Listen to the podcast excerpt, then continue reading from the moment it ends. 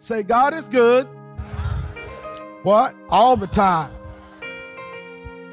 Now, the way God moves, I'm going to talk to you about your kingdom assignment. That's what I was talking to you about a couple weeks ago. And I want to say, too, God bless our children's ministry, man. They had their big water day Friday and it got watered out. Amen. And stormed out. But let's just give a big shout for them and their work. And man, they're so faithful. They're so faithful. I bind the spirit of fear off of your minds. I bind it off your minds. I bind the spirit of worry. It is a spirit, people. It's not natural to worry.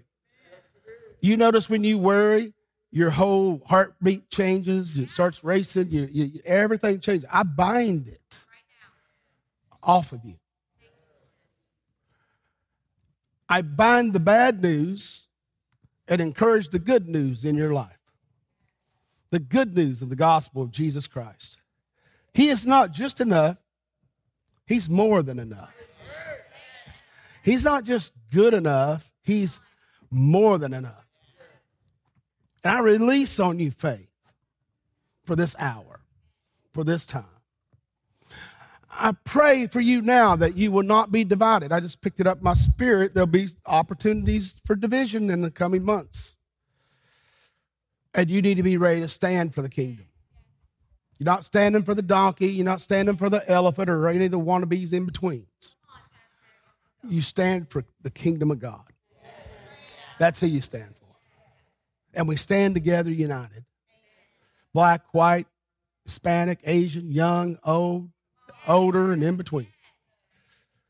Republican, Democrat, whatever's in between, and those that haven't declared. We all stand one. What? We are his children, and it's his kingdom, and he is the one that sets the course for our future and our nation. And I'm telling you, people can preach doom and gloom over this nation, but God is just setting it up because there's already a move of God in this nation. Now, what the Lord was revealing to me too, and I talked to you a little bit about it a couple weeks ago. I think it's called the Little Red House or whatever revival in 1800, and then in 1801. Between 1800 and 1801, Barton Stone, who launched the, the, the Cane Ridge revival, had like 26,000 attendants for that nine days that some of them traveled 40, 50 miles by wagon. And the only reason it ended was because they ran out of supplies. He was ministered to by someone from the uh, move of God out in Western Kentucky at the little, I think it's called the Little Red River House or whatever. And he was moved and he got ministered to and really found the love of God and the power of God. And out of that, out of that birth Cane Ridge, where people from Presbyterians, Methodists, all different backgrounds, and people who weren't even saved. What's so unique during that time, Kentucky was the furthest west point from the southern, you know, areas. So they called it the Wild West. Isn't that something? Kentucky was the Wild West at one time. When you when you came from the southeast and south of, of the United States when people were coming in. And they called it the Wild West. They were known as the horse thieves, the crooks, the drunks, you know, the, the, the lowest of the low. They even said when people from Kentucky traveled, look out. They'll steal you blind, they'll cuss you out, and they'll drink your liquor. They'll do it all. But when the move of God happened at the Little Red River House, I think it's, I hope I'm not pronouncing that wrong, and then at Cane Ridge, they said that it was like heaven in the state of Kentucky. That God was just hovering over it. They even began to give reports, and I've been going back and reading some of the history and historians of the time. They said that, that even the travelers were known now as the sweetest, kindest, humblest people you would ever meet. That's what a move of God does. And the move of God is not coming, it's here. I said it's here. And we need to tap into it and be open to it. And it's not going to be the way you've seen it before it's going to be a totally new thing. There might be some old mixed in, but anytime there is a move of God, Jesus gave the illustration what about the old wineskins. You can't put new wine in old wineskins. Why? Because it will just burst it because the old wineskins are dry, they've been empty or close to empty, and they're brittle. And when that new fermented wine comes in and it's working in there, man, it will just burst it apart. The wine represents the Spirit, the Holy Spirit. And the Holy Spirit is moving right now. And I'm just telling you, if you're an old wineskin, you better get oiled up with the anointing. Seriously, I'm not kidding. Or things are going to burst in your life and you'll have to come to your knees and get it right. None of us are above it. And I want you to realize that it is in the earth. Say it's in the earth. Say it's in our state. It's in our city. And it's in our church. Now, one of the things we've noticed, I mean, soon as this was prophesied about us, about going into Bethel 2.0, our next 20 years, Bethel 2.0, it was said that it will be a new thing, new level, new anointing, new revelation. You say, well, what is that? See, what I want you to realize is the way God operates is through revelation. What is that? That's the revealed word, a word from Him that's uncovered in our hearts, in our minds, among us. And that revelation is to propel you, and this is a revelation we preached in, in 18, 19, and even in 20, is to propel you in supernatural advancement through clarity, growth, and vitality. God wants you to get your vision clear. God wants you to know your assignment clearly. Hmm. He wants you to understand that. And that's part of what I'm teaching in the coming weeks too is about your assignment and he wants you to grow because anything that's not growing is anything that's not growing is right God, you, you don't just kind of stay in neutral in God. As a matter of fact, you got cells in your body dying right now. But thank goodness you got some new ones coming back. Nothing stays the same. That's the way God created it, where it's moving. Now, you've heard me give this illustration of faith before, right? And that is, we know that now faith is the substance of things hoped for, the evidence of things not seen. What kind of faith? If it's not now, it's hope. And Pastor Bill revealed the revelation to us, which is so powerful. The, the word elpis for hope in the in that passage means what? Confident expectation.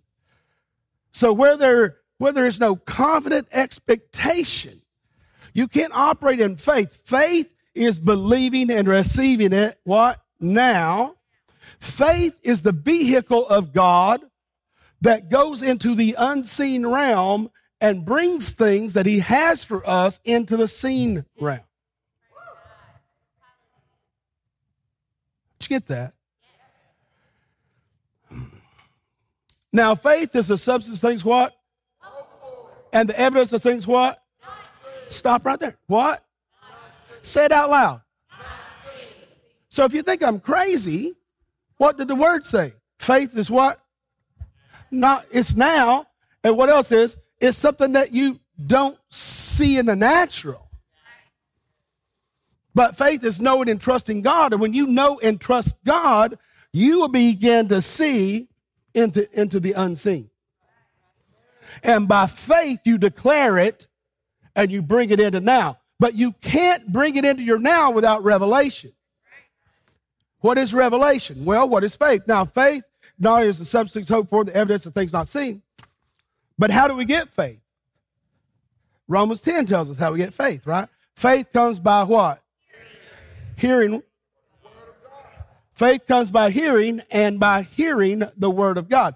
So faith comes how? When I'm hearing, when I'm listening to the voice of God. You can't walk in your kingdom assignment until you focus on God's voice in your life.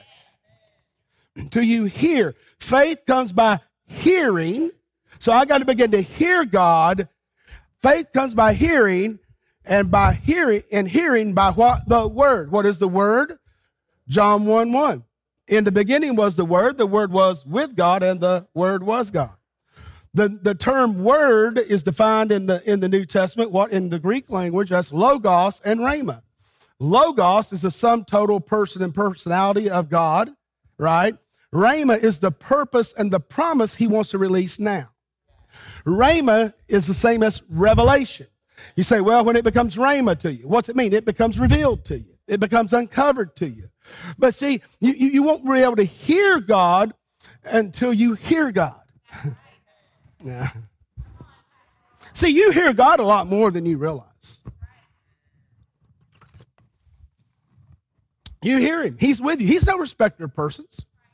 Jesus gave the Holy Spirit, the Parakletos, to what? The one called alongside you. The Holy Spirit is in you for your sake, but the Holy Spirit is on you for the sake of others. Why? So we can make a difference every day, every way. And that's what it is. When we begin to look at our kingdom assignment, I want you to get into this. I don't want you to be just thinking, oh, it's cool seeing miracles. It's cool seeing signs and wonders. We're getting ready to move into a great season of soul winning. And I feel like Elijah because I'm looking out there and I don't see much. But I see a tiny little cloud way out there. And I'm not talking months away. I'm talking days or weeks away. A tiny little cloud, the kind of the size of a man's hand coming our way. And when it gets here, it's going to rain. It's going to be a downpour of God's power, God's presence, God's conviction, drawing all men and women to Him to be saved. One of the things Prophet Andre said, it's harvest time. It's hard. Everybody say it's harvest time. The only way that you can miss the harvest is if you're not there. You got to show up. Say, I'm going to show up. Say, I'm ready, Lord. See, don't say send me, say use me. You know why I use you? Because you're in the harvest right now. People have been looking at their assignment, especially, you know, Christians and so on, and church and, and, and the whole group, been looking at their assignment as more uh, uh, how you know, give me the instructions of how. Come on, Lord, give me. God's been busy telling you the what. And that's why so many churches are frustrated about God because he's been saying for the last decade or so what we're to do, what we're to do. Actually, he said it way back there. Jesus said what we're to do, right? That we're to be what? Saved and that we're to be baptized and we're to heal the sick and, and raise the dead and go preach the gospel that signs and wonders will follow us, confirming him. So we're here to confirm him. We're here to confirm his spirit. I'm telling you, I've said it for decades. The millennials, you guys in here right now, and even the younger, you you got to see it. You got to feel it. There's no quicker way to win someone or to get someone to step into faith than when they can see it for themselves. Now, my assignment is very clear. I'm a pastor, I'm really an apostle but I'm a pastor and I could show you the different things. One of the offices operating, there's five offices. that Ephesians tells us about that. Ephesians 4 said he gave some, what? Apostles, some pastors, some evangelists, some prophets, and some teachers. And as an apostle, if you look on the a hand, here's way it is. Teachers are the the short finger. They're the ones that kind of get in the ears of you and get you stirred up, right? And then uh, you got that. Then you got the uh, uh, evangelist, right? Huh? Pastor, I'm sorry. Thank you, baby. Pastor, because that's your ring finger, right? Pastor, that's your ring finger. So that's the covenant. That's that's the pastor office. Uh, that's the the one that shepherds and so on. Then you got what the old evangelist, because he's the one standing out there, he or she. They're the ones, man, that's the brightest and the shiniest, right? Winning souls. Then you got the prophet, the pointer. Then you have the apostle. The apostle is the one that touches all those. The word apostelos in the Greek, actually, the reason that word was used is because when the Romans and others would send in their armies to take over a land, the person that led the, the brigades were what? Apostles. And they were called to go in and not only take enemy held territory, but set up the government of their kingdom. And an apostle is to, to set up, to touch all those different gifts to establish God's government wherever they are. Now, God called Stephanie and I here over 22 years ago. He really called us seven years before we came, or closer to eight. So, about 30 years or so, God's been speaking to us that we're to come to this city. And He said that we're what? We're to, to build a church of the Gentiles.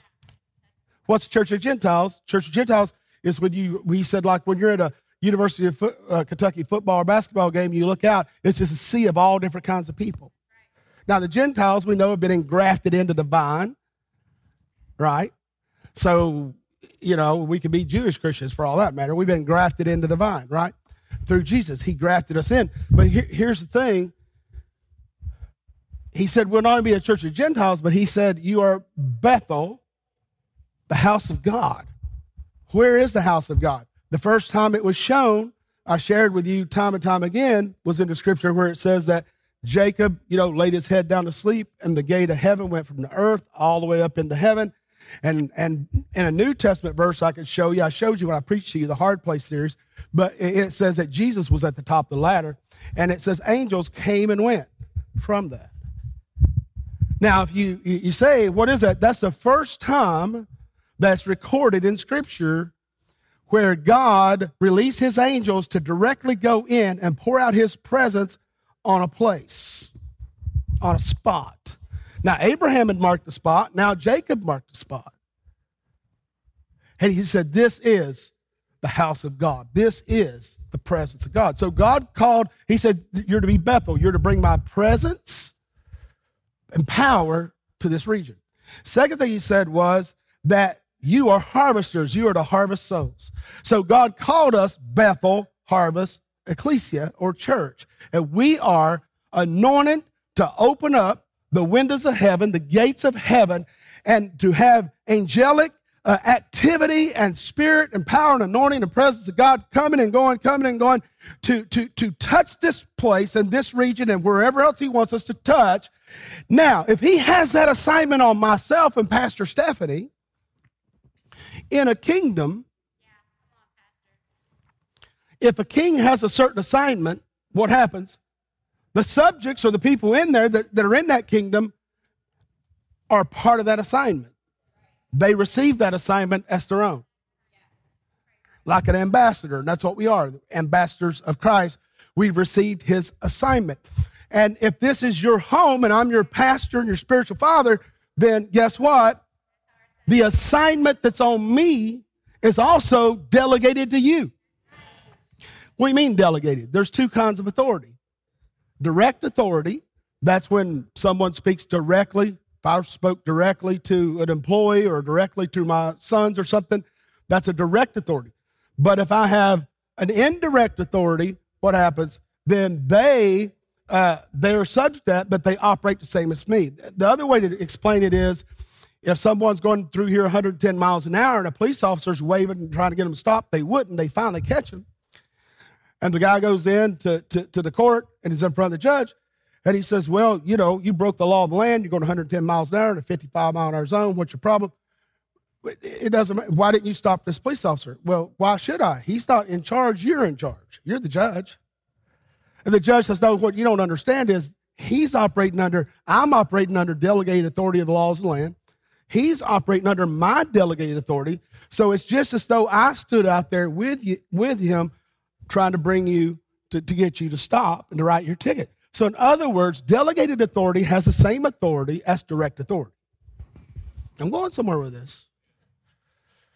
Has so the same anointing that's on me to heal the sick can be on you. Can be on you if you're hungry for it. The prophetic anointing, you can operate in it. Doesn't mean you'll operate in a fivefold ministry office. But you can operate in a prophetic anointing. You can operate in a healing anointing. You can operate in an evangelist anointing. You can operate in anointing because all five of those anointings operate in this house. And Stephanie and I were just saying, we got to get an evangelist in here, a true evangelist. We've been operating as evangelists, but we need a true evangelist. We've had prophets, the pastors, the teachers, you know, the apostles all coming in. We need an evangelist. Everybody say, we need an evangelist. God already put one on my heart. I'm going to call him. So here's the key we are already in the new thing. We are already in Bethel 2.0. And if you're not caught up on it, God will catch you up today. He'll get your spirit ready. So the same assignment that's on Stephanie and I is the same assignment that if you're part of this house, it's on you. And therefore, you can speak to devils with the same authority we do. You could speak to fevers and sickness with the same authority. You could speak, you know, and, and, to the lost and bring conviction. You don't have to have a pulpit to preach. You preach with your life and with relationship. Remember what, what Prophet Andre, something amazing he taught, and I go, wow, it's so true. He said that human beings are directional, right? Everything's about directional, but God is relational. And the more you focus on your relationship with the Father, guess what? The more revelation or revealing of His voice happens in your life. That's like Miss Gwen. We can get on the phone not talk for a month or two weeks, and it's like we just we're prayer. Everything's the same. And if there's something on my heart I've not shared with anybody, she'll she'll already know. Why? Because we're so in tune with the Father, but we're in tune with the assignment on the house because God's called her to be a spiritual mother in this house as well, like Steph's spiritual mother. Miss Gwen is a spiritual mother with us, and she's like my spiritual mother. And so she's in tune with my heart. I'm in tune with her heart. If you want to know my assignment, you don't even ask me. Call Miss Gwen. Talk to her. She'll tell you. She probably knows more about my assignment than I do. And I'm not saying that jokingly. I'm saying that seriously. But if you want revelation, you got to humble yourself. Didn't say God humble you. You got to humble yourself to hear the voice of God and be open to what He says. And when He says, don't pick and choose what you like or dislike. As a matter of fact, He will probably make one of the key focuses of your assignment something you have no gifting or talent in. Well, He uses the foolish preaching to confound the wise. He can use you. See, a lot of people they'll they'll have an assignment on their life, but they jump prematurely because God said it's been confirmed, and they, oh, I'm gonna start my ministry and this and that. Well, you're in your ministry because you're breathing and your blood bought. That's your ministry. Operate from where you are. As you operate from your heart, God will promote you as time happens. You don't promote yourself. It's not a self promoting kingdom. If you do, you're just hot air and it actually delay the manifestation of the assignment that he has on your life. It's not really delaying the assignment. You're in the assignment. It's all preparation. We're always the Hebrew word for destiny. We're always wanting to seek our destiny. What's my destiny? What's my destiny? The Hebrew word for destiny is darik. And darik means a beginning point and an ending point, but it's talking about a roadway or a highway that's turning and up and down. Your destiny is not a destination. Your destiny is a journey. And if you're always looking to just get to a place where you're anointed or a place where you're, you're equipped or a place where you're ready or a place where you're going to have all the comforts, uh, forget it. It doesn't exist on this planet. And when you get to heaven, soon as Jesus comes back in the second millennium, he's going to put you to work. You'll have a ranking. You have a job description. It's not just sitting up there on a harp with a little fat thing, and that's the biggest joke ever. The Bible says when you get to heaven, you will be known as you are known. Do you want people to know you as you are? Huh? God has a kingdom, a government, and that government has rankings. Is there any government that doesn't have ranking? Where it's an, uh, uh, whether it's a, a call a kingdom, uh, they're not a democracy, they're no, they're not a theocracy. Monarchy. God operates by theocracy, right? He puts a person that's the head, but it operates under God's order, God's direction. It's not a monarchy. So anyway, we're in democracy. You don't vote on it. Oh, help! I won't go there. Lord, have mercy. Where was I before I got on my tangent? This has nothing to do, well, it has a setup, I guess, for the message I've been trying to preach for two weeks. Destiny. So if you want to find out your assignment, which is really your destiny, then you start where you're at. It, it's not about how good you are. You'll never be good enough. The only one that was good enough was Jesus. You just got to start where you're at and obey him. And He will use you greatly in things you're not equipped for, that you're not even ready for. But if you obey Him, He'll move. Everyone say He's moving. so, as we've been talking about your kingdom assignment, and this is Bethel's 2.0. It's Bethel's new thing. It's our new level. It's not a season. Here's the thing God wants to show. You notice the strong anointings we've had for miracles, signs, and wonders. That is not a season. That's the beginning of a small thing. I said, that's the beginning of a small thing. God's already showed me, Miss Gwen, and some others, some things that, that He's using me in that would blow your mind, especially when I'm not here. When it's here, it's strong, but out there, it's just crazy. It's like cutting butter, as they say, with a warm knife. But it's not me, it's Him. It's His gift on my life. But my goal is not that I get more anointed and more more gifted or no, no, no. Can't be any more gifted than God already made you. My goal is for you to discover your gifting. My goal is for you to discover your anointing. My goal is for you to heal the sick, for you to save the lost, for you to set the captives. That's my goal. What good is it if just Steph and I do it? No, or Mark, it's, it's my goal that we do it together. Everybody say together.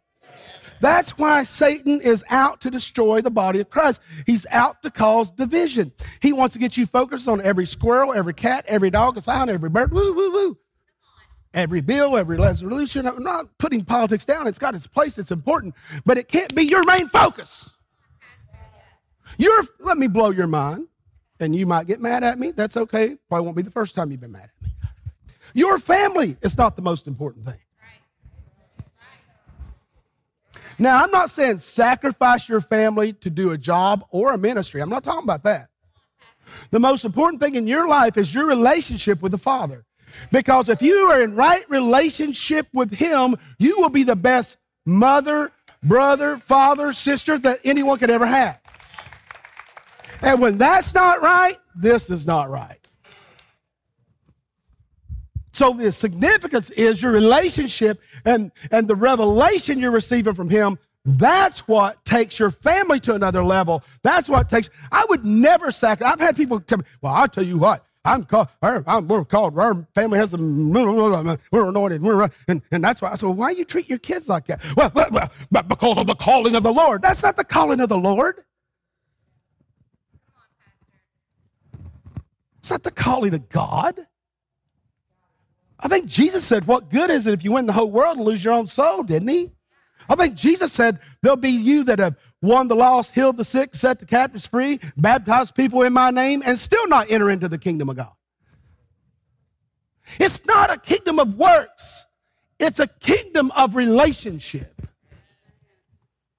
And you'll never truly discover your assignment until you're in proper relationship with Him.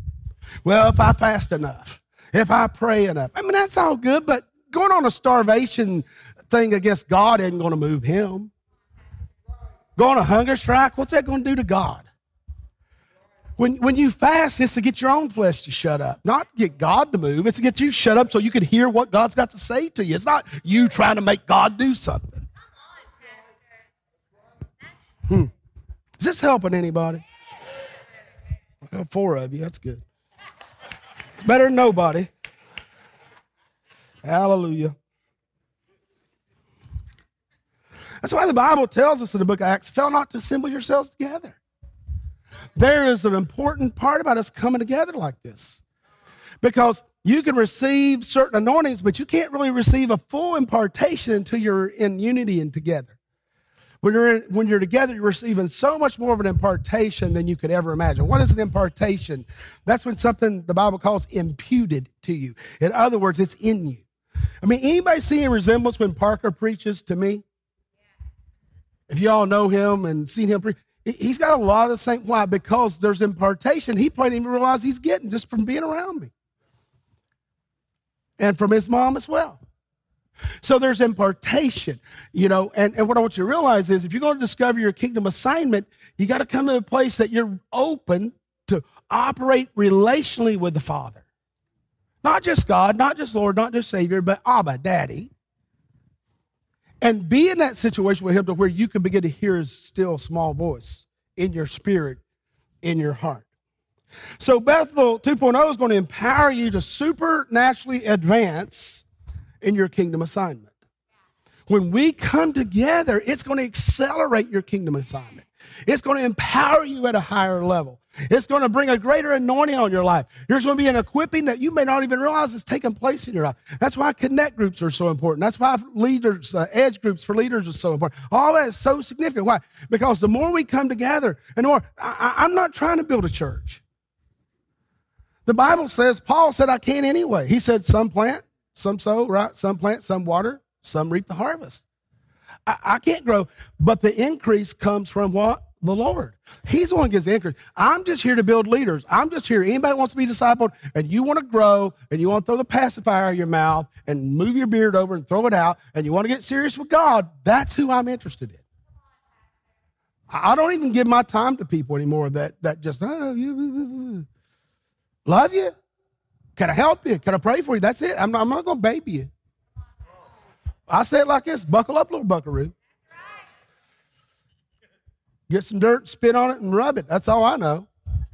Now, now we're not heartless. We're we pray with people. We we visit people in hospitals. We we have ministry. It does all these things. We we give food to people. We encourage people. We counsel. I'm not downgrading any of that, but I'm saying me as the pastor of this house, that stuff I've set up, and I used to do it. And Steph used to do it. We don't do it that much anymore. We set it up because that would rob someone else of their assignment if we did everything.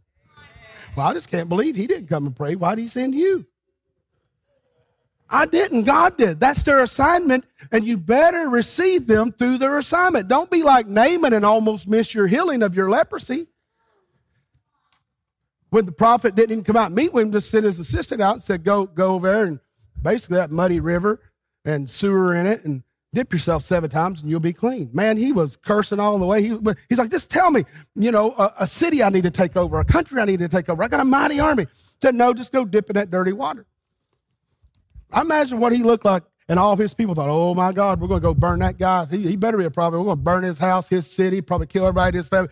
Because six times and I don't see anything. But on the seventh, when he come up, the Bible says it's like baby skin, brand new. So, so you just got to watch who's assigned to you. you. Listen, you don't pick who's assigned to you. And I don't choose who's assigned to me. That's why when people are here and people go, I mean, it breaks my heart when people go. Uh, I love people. I'm a people person, sure. But, but I got to realize that, well, then maybe their assignment's changed. Or maybe they're missing God. Either way, I got to pray for them.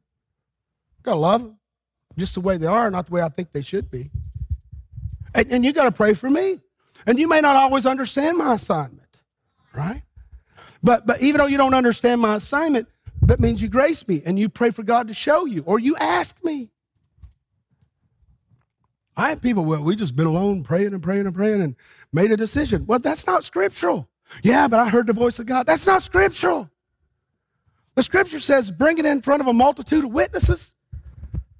Counsel, wisdom, counsel, and between God and the Spirit, and listen to wise counsel for confirmation. I don't just go out and do stuff.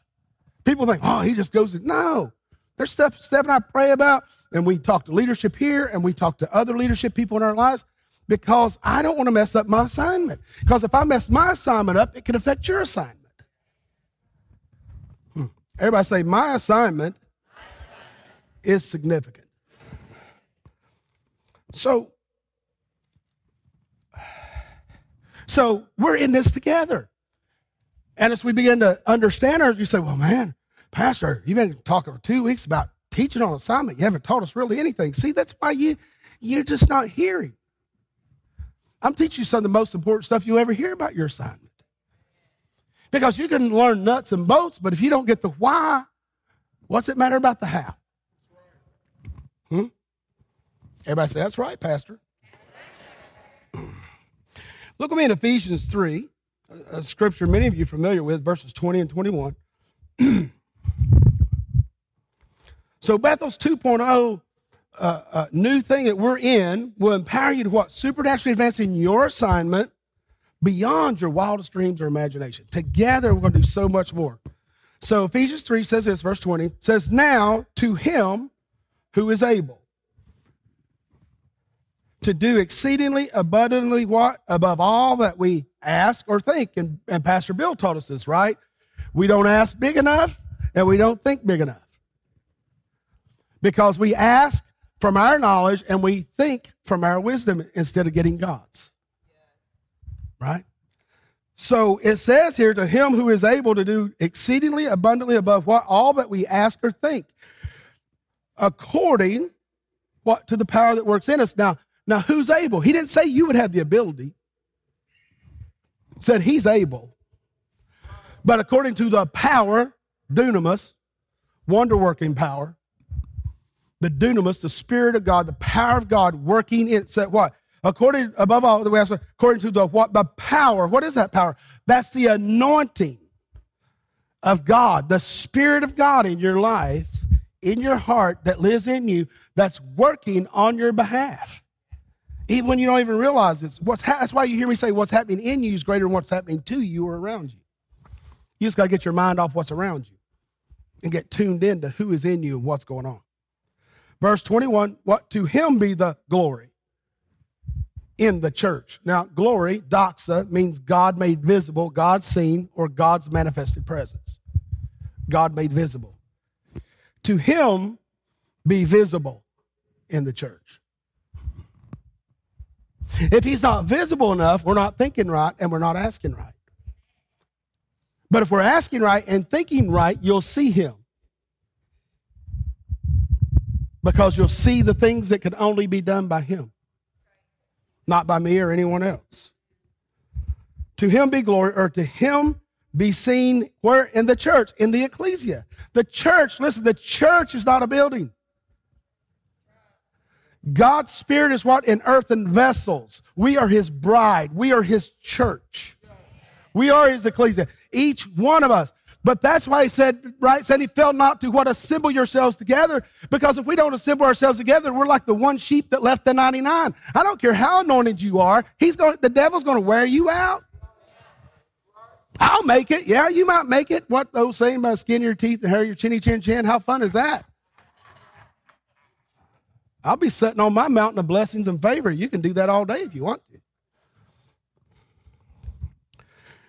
To him be seen in the church what? By Christ Jesus. Christ, Christos, means the anointed one. There's anointed ones. You're an anointed one. God's anointing is on you because his spirit's in you. That anointing means his presence, his fragrance. Another term means target or smearing. His oil, like they would smear, still do it, smear oil on the sheep so that it keeps the bugs and the gnats and the things out of their ears the things out of their eyes and the things out of their lips, out of their mouth.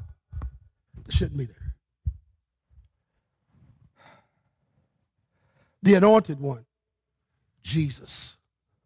What is that? Christ Jesus means the anointed one and his anointing. He is the King of Kings, Lord, Lord. He is the anointed one. He is the shepherd of all. Right? Him be glory, church of Jesus Christ. For what? To what? All generations. This was not just oh back at you know two thousand years ago. To all. Everybody say all. What does all mean? To all generations forever and ever. So be it. Amen. I mean, people, it's not rocket science. Ask for more. Think bigger. Dream bigger.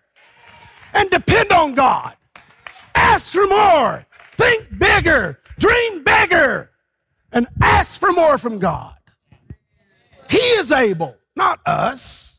I'm not able. Steph and I were able to, to like have this property, and even the several hundred people in the church at the time to come in here and buy acres that you had to develop and spend millions of dollars on before we were six years old. We, we and had already given a million dollars away to missions. We weren't capable of doing that, but he is, and he is able and able to do more. He just, the only thing is we got to keep thinking bigger and asking for bigger and, and, and listening more.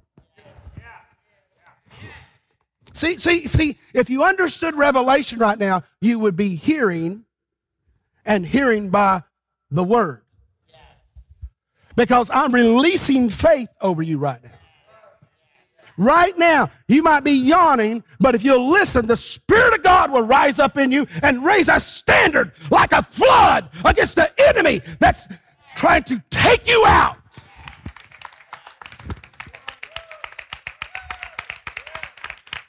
You can yawn your way to hell if you want to.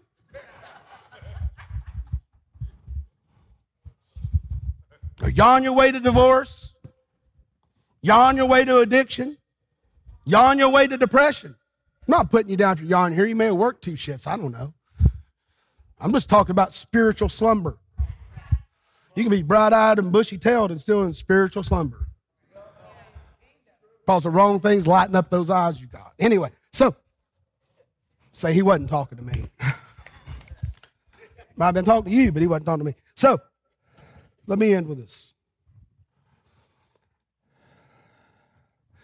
God's so so first of all, who's able? Jesus is able to do these things. We just got to ask big and think big and, and get revelation by hearing the word. And when we hear the word, get the revelation, reveal the word and confirmation from God. And to begin to walk our assignment out.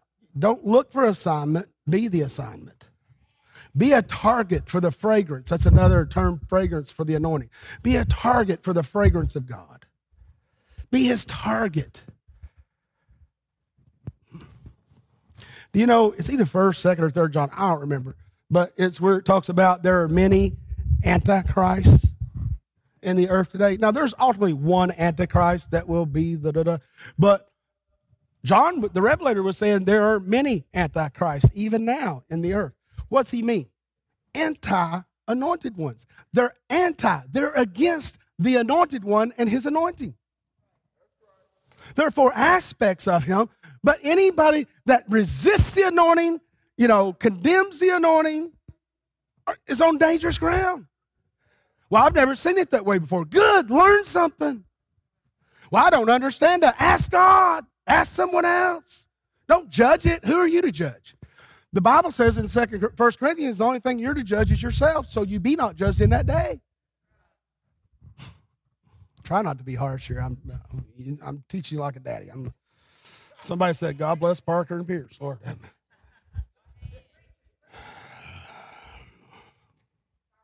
So God's desire is to bless you abundantly, exceedingly abundantly, all beyond what you could think or ask. So, in other words, there's always another level. But what else does it say? It's saying this that God's desire for our life is not merely to bless us for our own good, it's to bless us. That's a byproduct. We get blessed because of God's favor and prosperity. That's, that's all good. That's a byproduct. But more importantly, God blesses our lives what to advance his kingdom through us. Can I have a few more minutes? I got to ask my timekeeper. Can I have? Okay, thank you. I got to ask her. So. Hey, she is one of the most faithful people, dude. She's got that little thing up. I don't know if everybody else is afraid to hold it up, but she'll hold that up five minutes, two minutes. I love her, man. She's my girl. So look at this. See, I got to respect authority too, right? Second Corinthians. So if I don't agree, I just ask Paul, can you tell her you're her dad so I can have more time? Second Corinthians 9, 10, 11 in the amp. I'm going to read this to you says, Now he who pro- provides seed to the sower and bread for food will what? Provide and multiply. Everybody say, provide, provision. Multiply the provision, right? Will provide and multiply what? Your seed, not for eating, for sowing. I'm reading it out of the Amplified, I'm sorry. For your seed for sowing, that is your resources. That is your resources. I got off there because I didn't tell you. Uh, I'll say, so provide and multiply your seed for sowing. That is your resources. So, what is your resources right now? If you're open to allow anything in your life, your time, your knowledge, your money, your your wisdom, anything like that, if you're allowed to just say, it's yours, God, and use it the way you want, I promise you, He'll multiply it 30, 60, 90, and 100 fold. Look at so, and increase, everybody say increase the harvest of your righteousness. You've heard me talk about this before. The harvest of your righteousness. Now, righteousness is good standing, right, with God. It's our position as sons and daughters. You can't get more righteous than you are. That's your position as a son or daughter of God. But you can expand the fruits of your righteousness. In other words, when you live out the assignment that God put on you and called you into his kingdom, and the more you obey and, and operate in your assignment according to Him, all of a sudden it's stacking up. Late, what? Don't worry about your treasure here. Dust and moth will get it, right? But what Paul said, he said, but lay your treasure up in heaven. That's what he's talking about. Don't, don't worry about the, the things that your righteousness get you here. Be more concerned about how it's producing a harvest off of you. Because when you get to heaven, God's not going to just say, come on in, good job. He's going to say, who's behind you? Did you bring anybody with you? Anybody come up here before you? In other words, it's like, why'd I waste my time? You took your one little coin and hid it and buried it. God wasn't pleased with that when it hid their one talent. He took it and gave it to the one with 10, not five. What are you doing with your talent? Your talent is your assignment. But if you would do all you could do with your assignment now, it'd turn into five, and then it'd turn into 10, then it'd turn into a 100, and a 1,000. It, what is that? That's the fruits of your righteousness. Everybody say, fruits of my righteousness. so it says, the harvest of your righteousness, which shows itself in active goodness, kindness, and love. It didn't say that's what it is, it says it shows itself in that. It says, you will be enriched in every way so that you may be generous. He said, if you're willing to be generous with your time, your resources, your wisdom, all that, and your finances, all those things, if you're willing to be generous, look what he said he would do. He said, you will be enriched in every way. Another, trans- another place the Bible says that God wants to make you rich with no sorrow in the Old Testament. He wants to enrich you with no sorrow. Rich is not just money and how much is in your bank account, how many properties. No, no, that, that that's the byproduct of that. But mainly rich in your marriage, rich in your relationship, rich with your children, rich, rich in your community, bringing people to the kingdom. That's what wealth is. Wealth is not what you collect on this earth. It's a byproduct. Wealth is who's in heaven because you breathed on this earth and you took up God's oxygen and you walked on his ground. That's what richness is. That's what wealth is.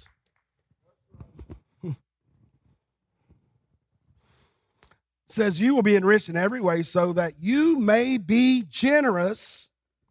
And this generosity, listen now, here's the key. And this, what kind? The generosity you rent generous in every way. And this generosity administered through us, talking about, he's Paul's talking about us, is producing, look now, thanksgiving to God.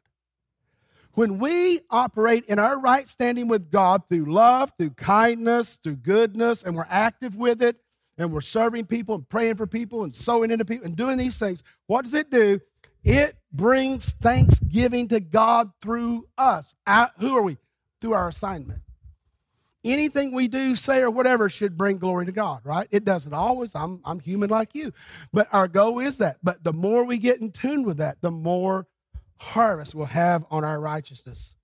So it says that so that you may be generous, and this generosity administered through us is producing thanksgiving to God from those who benefit. So when people benefit, when people are blessed, when people are saved, when people are healed, when people are delivered from depression and racism and fear and anger and hatred, when they're delivered from those things, now because you operate in your assignment and brought that to them, what happens now? Now they give thanksgiving to God because of what God did through you and what He did through you. Look at this now. That's what multiplies the fruit of righteousness on your life. And that's why God says, Enter in, my faithful servant. Well done. Good job. That means you did something.